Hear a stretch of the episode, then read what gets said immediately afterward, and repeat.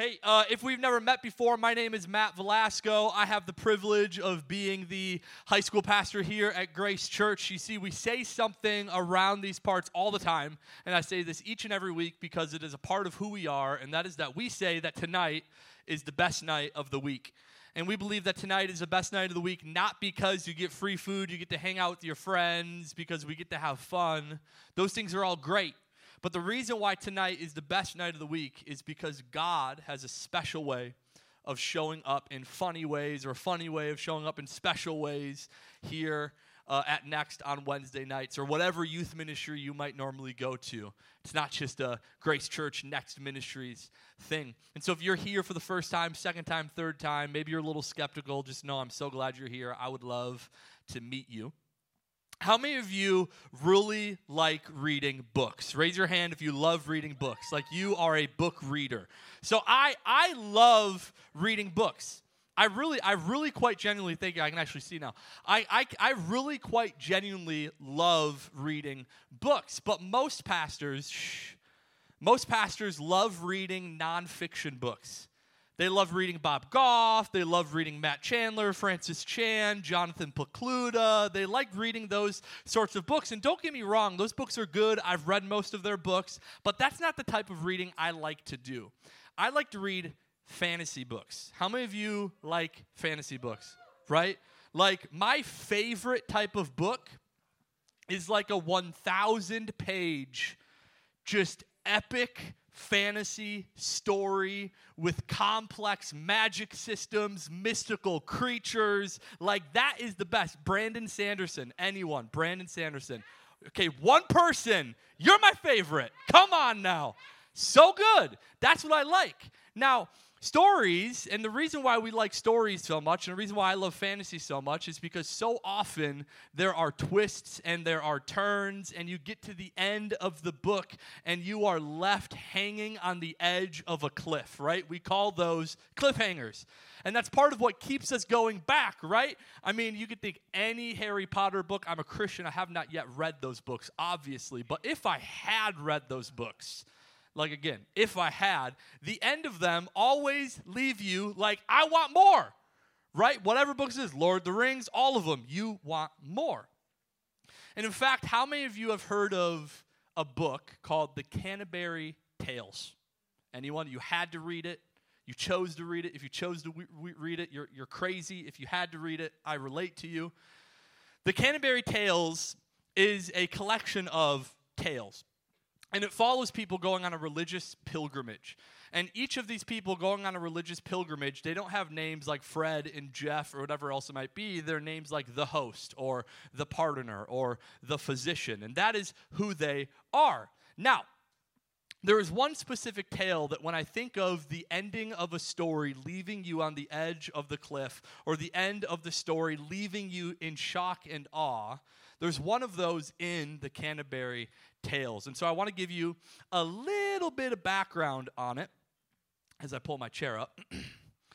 so essentially, it is called The Pardoner's Tale, right?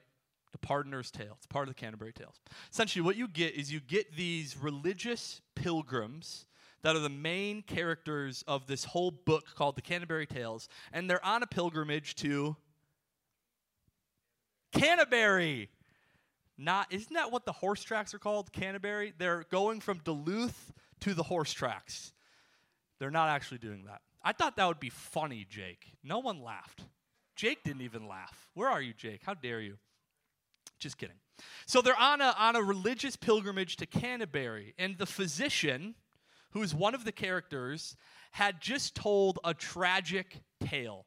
It had everyone crying, it had everyone weeping, and then the host, another character, turns to the pardoner and says, Hey, why don't you tell a happy, joyful story?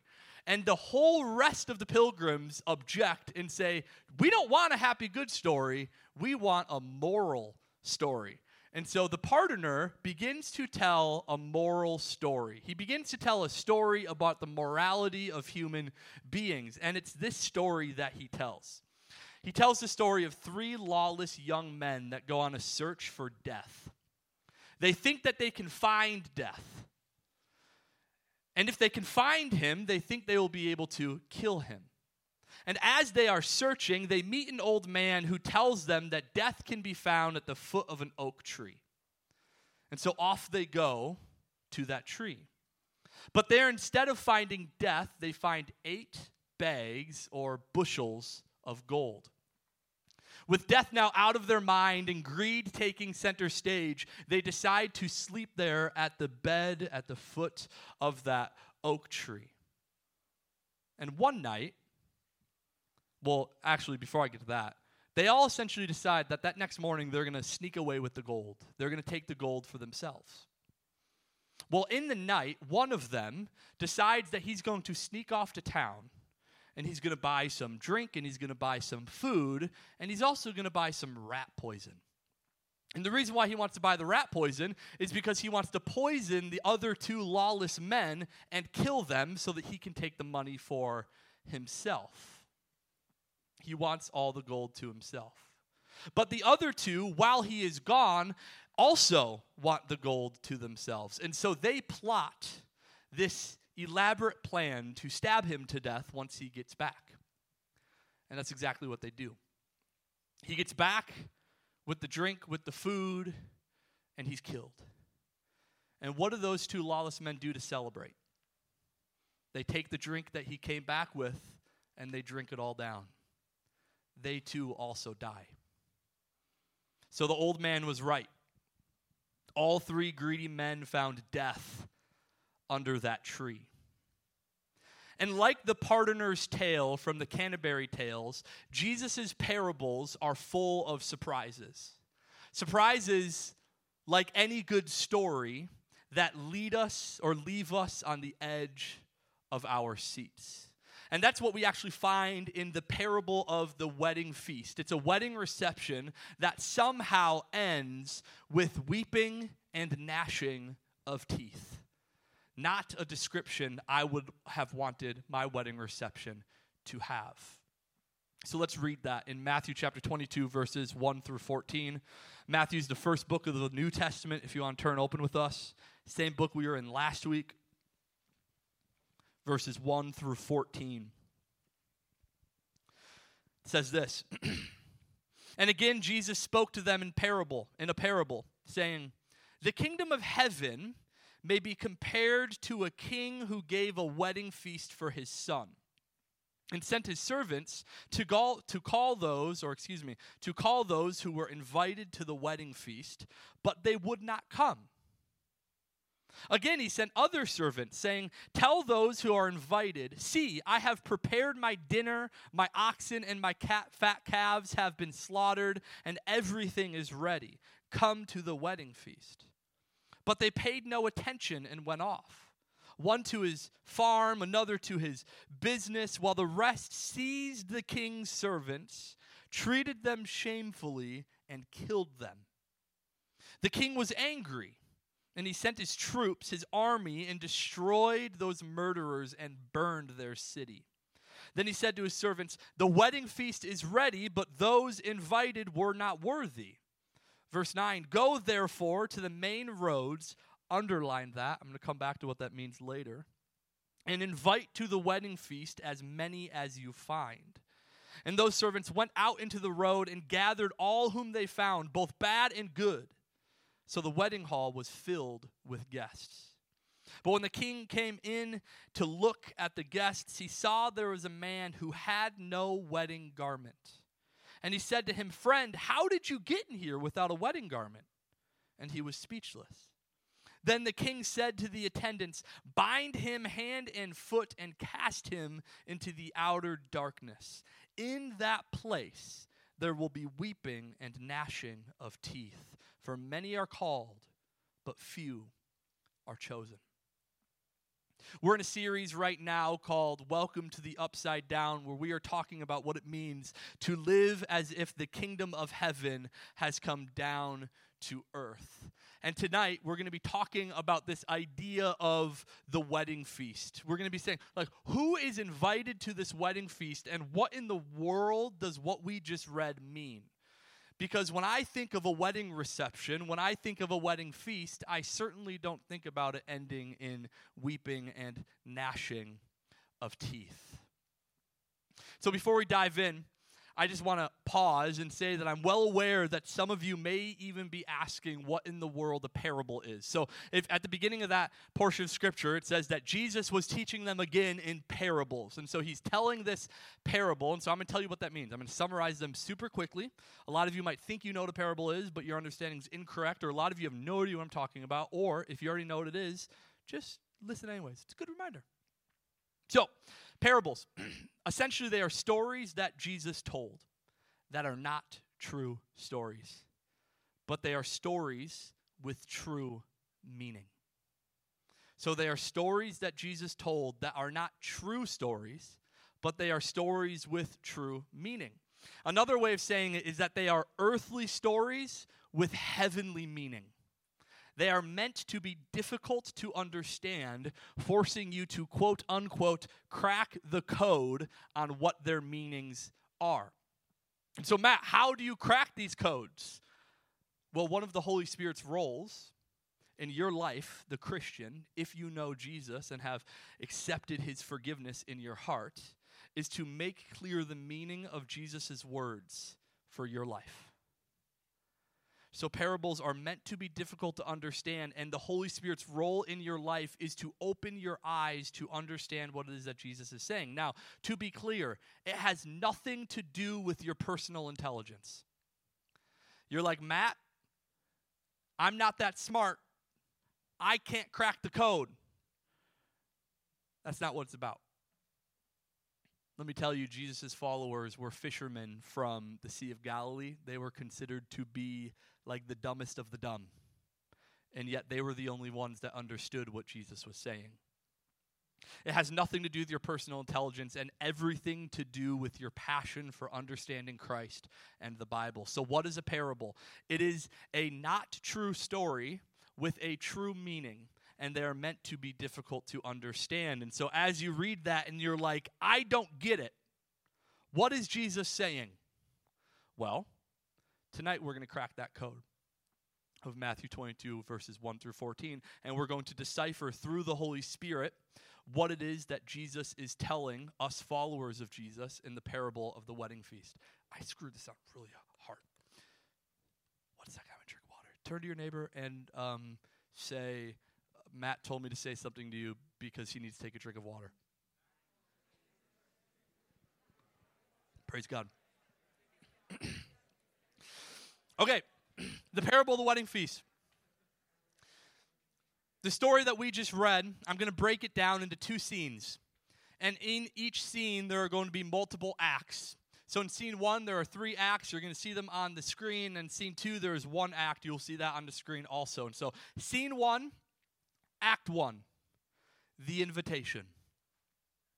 God patiently and persistently invited people to this banquet. So when we read this, starting verse 1 or starting verse 2, the kingdom of heaven may be compared to a king who gave a wedding feast for his son and sent his servants to call those who were invited to the wedding feast, but they would not come. So the king represents God. Take a guess who the son represents. Jesus. What's the best answer in any church setting when someone says, take a guess. Jesus, God, it all works. Jesus. Jesus here is the Son. The servants are the ones who go to the people and invite them to the wedding. The servants you might think are us, but in the story, the servants are not us. We come later. The servants are God's prophets and God's apostles, the people who followed Jesus when he was living. And they're going to Israelites. So, this is what's happening in the invitation. Act one God sends his servants to go and invite God's people to the party. And what do they do? They say no. And then what does God do next? Does he give up on them? No. He invites them a second time. He says, They did not respond to my invitation. Go again. This time, tell them that I have killed the fat calf. Tell them that my son is getting married and I want them to come. These prophets and apostles, these servants, or as the parable calls them, servants, like I just said, shouted, The feast is ready. Come to the feast. And then in Act 2, we see the rejection. It says this But they paid no attention and went off, one to his farm, another to his business, while the rest seized his servants, treated them shamefully, and killed them. The servants had invited the people to one of the most fun gatherings someone can be invited to, not just any wedding reception have any of you never been to a wedding reception before? You've never been to a wedding reception? Wow. If it helps, you were originally invited to mine. Okay, guys, there was a pandemic. I mean, it's not, it's not, I mean, I wanted them there. There was a pandemic. And I don't like them, but that's okay. Just kidding. Just kidding. Wedding receptions are some of the most fun you will ever have. They are so much stinking fun. The most fun I've ever had in my whole entire life was at my not wedding wedding reception. And at this invitation to this wedding reception, the Israelites say no. And in fact, two groups rejected in two ways. One group paid no attention, and the other seized the servants, the prophets and the apostles, which we know is what who Jesus is talking about here, and they killed them. So they didn't just say no to the invitation, they killed the ones inviting them. You might be thinking, Matt, what does this look like for us today? Like, what is Jesus saying to us? Well, there are two different types of people who reject this invitation. I want you to think of the average unbeliever not like the hostile unbeliever, like the average unbeliever. Most of them don't want the doors to the church locked permanently.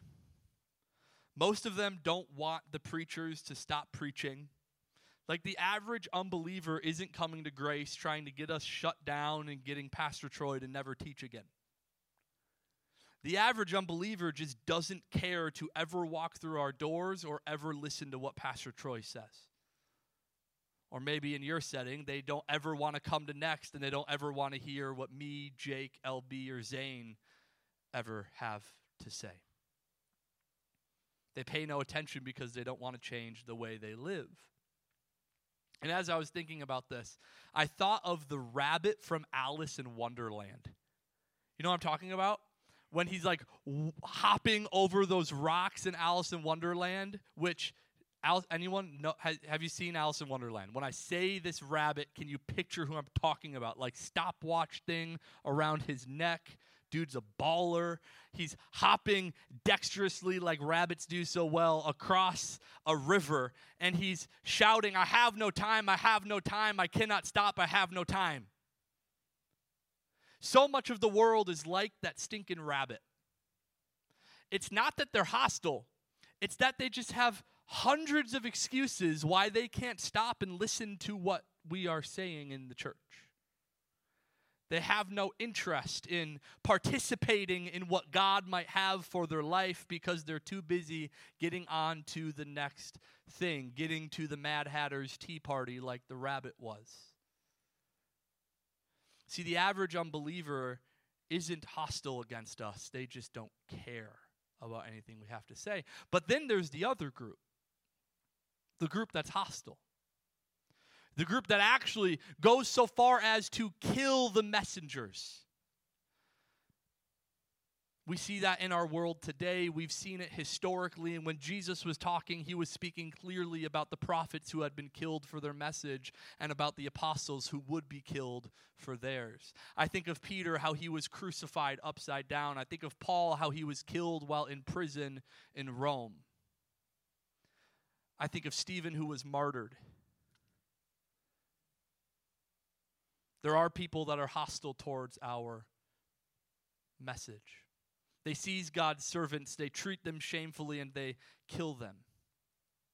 You might think it's an over the top response, but we see, like I said, throughout the history of Christianity, that those who proclaim the good news are oftentimes treated shamefully and even killed for their message. And so in Act 1, God sends people to invite. And in Act 2, the people who were invited reject. And in Act 3, those people who reject are judged. Scene 1, Act 3, the judgment. God justifiably and justly judges. That's what it says in verse 7 when it says, The king who represents God was angry, and he sent his troops and destroyed those who murdered, or excuse me, and destroyed those murderers and burned their city. I'm not going to spend a lot of time here, but if you want to go deep into this portion of Scripture, you will see that Jesus is actually referring to when Jerusalem was completely ravaged by the Roman army. Jesus is saying, Your city was destroyed because you rejected the message of the prophets. Now you think, how would the Jewish people hearing this react? See, God had been and is gracious. He is throwing a party for the Israelites to come participate in. Twice he invited them.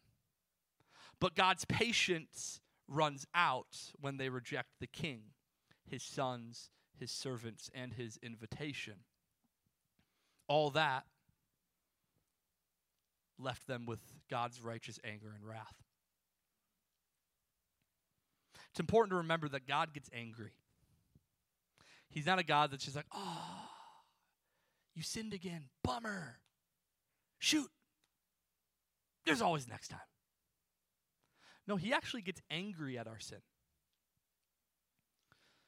Like, he gets really angry. He's not going to like smite you down angry. He's not Zeus throwing lightning bolts, but he does get angry at your sin. But what does he do? See, there are a lot of lessons that we can learn from scene one in those three acts, but before we move on to scene two, I want to point out perhaps the most important lesson in these first seven verses. Jesus is telling us a lot about who God is in this first scene of his parable. He tells us that God is a king, he is a sovereign ruler, he has a son.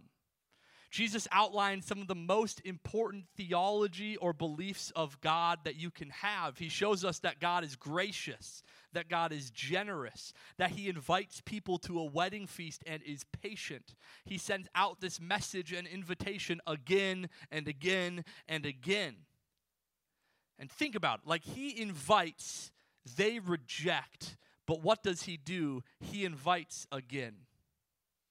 He's patient. Why seek rebels twice? Like, why go to people who have no interest in this celebration twice? Because God is good. So then we go on to scene two. Scene two, act one the party.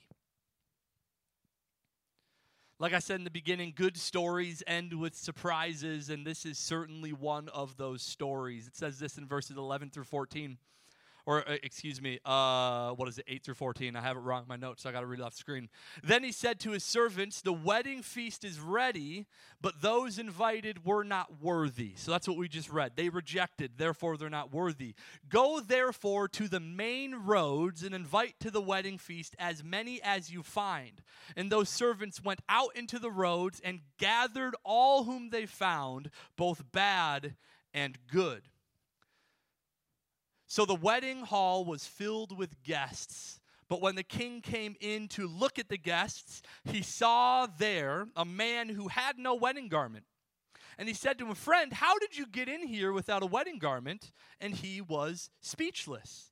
Then the king said to his attendants, Bind him hand and foot and cast him into the outer darkness. In that place there will be weeping and gnashing of teeth, for many are called, but few are chosen. Matt, what in the world is God saying? Well, there are two new characters in this scene.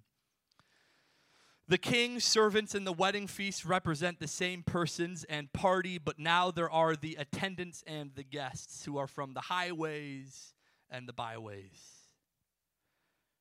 Finally, we come into the picture. The guests represent the church. The guests represent us. You see, when God sends his servants to the main highways, he is sending his servants to get us. Because we weren't the ones originally invited. The attendants, I'm not going to go deep in this, most people say would be God's angels, which are very real.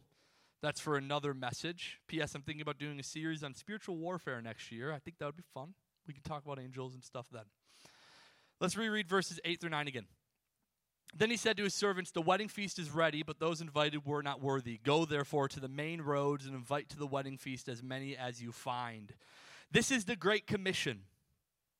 The king is telling the servants to go to the city streets some scholars, and I told you to underline this, say that the phrase main roads would have meant the highway that led outside of Jerusalem to the people that weren't invited into the city. The people that were considered unclean, the people that were Gentiles, the people that were not welcomed into their holy city. Charles Spurgeon calls this road the heathen highways of the world. I love that. The king's servants are commissioned to invite people into the gospel celebration of the Son. And in verse in the first seven verses, all we saw was rejection, and now finally we see people accepting the king's gracious offer. It says in verse 10, and those servants went out into the road and gathered all whom they found, both bad and good, so the wedding hall was filled with guests. This place was packed. Jay and I had like 40 people in our backyard tent wedding after party of our best friends, minus Sam, because Sam's one of my best friends, but he wasn't invited. Um, I just had to address it. cool. Yeah, sorry about that. And family members. It was the most fun I've ever had, even though Sam wasn't there. it was the most fun I've ever had. We had Chipotle, we had a live DJ. Like in this DJ, guys, I kid you not, this DJ is considered like the best wedding DJ. Whoa, wedding DJ in, in Minnesota. Like I'm not just saying that. Like he's considered the best. He used to be the main DJ for KDWB. I mean, come on now.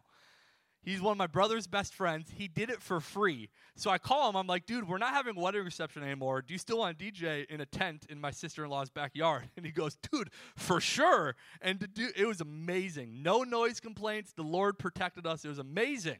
It's the most fun I've ever had. Now, in this story, imagine it's like 300 million people in a tent in the backyards of heaven the party goes on, the guests are having a blast, and that's the end, right? Like everything's good, the story ends nice and happy. Like they accepted the invitation, and all was good. It's not how it ends. It doesn't end by Jesus saying, and all enjoyed the feast and were filled with the goodness of the gospel, or all who were invited and accepted the invitation lived happily ever after.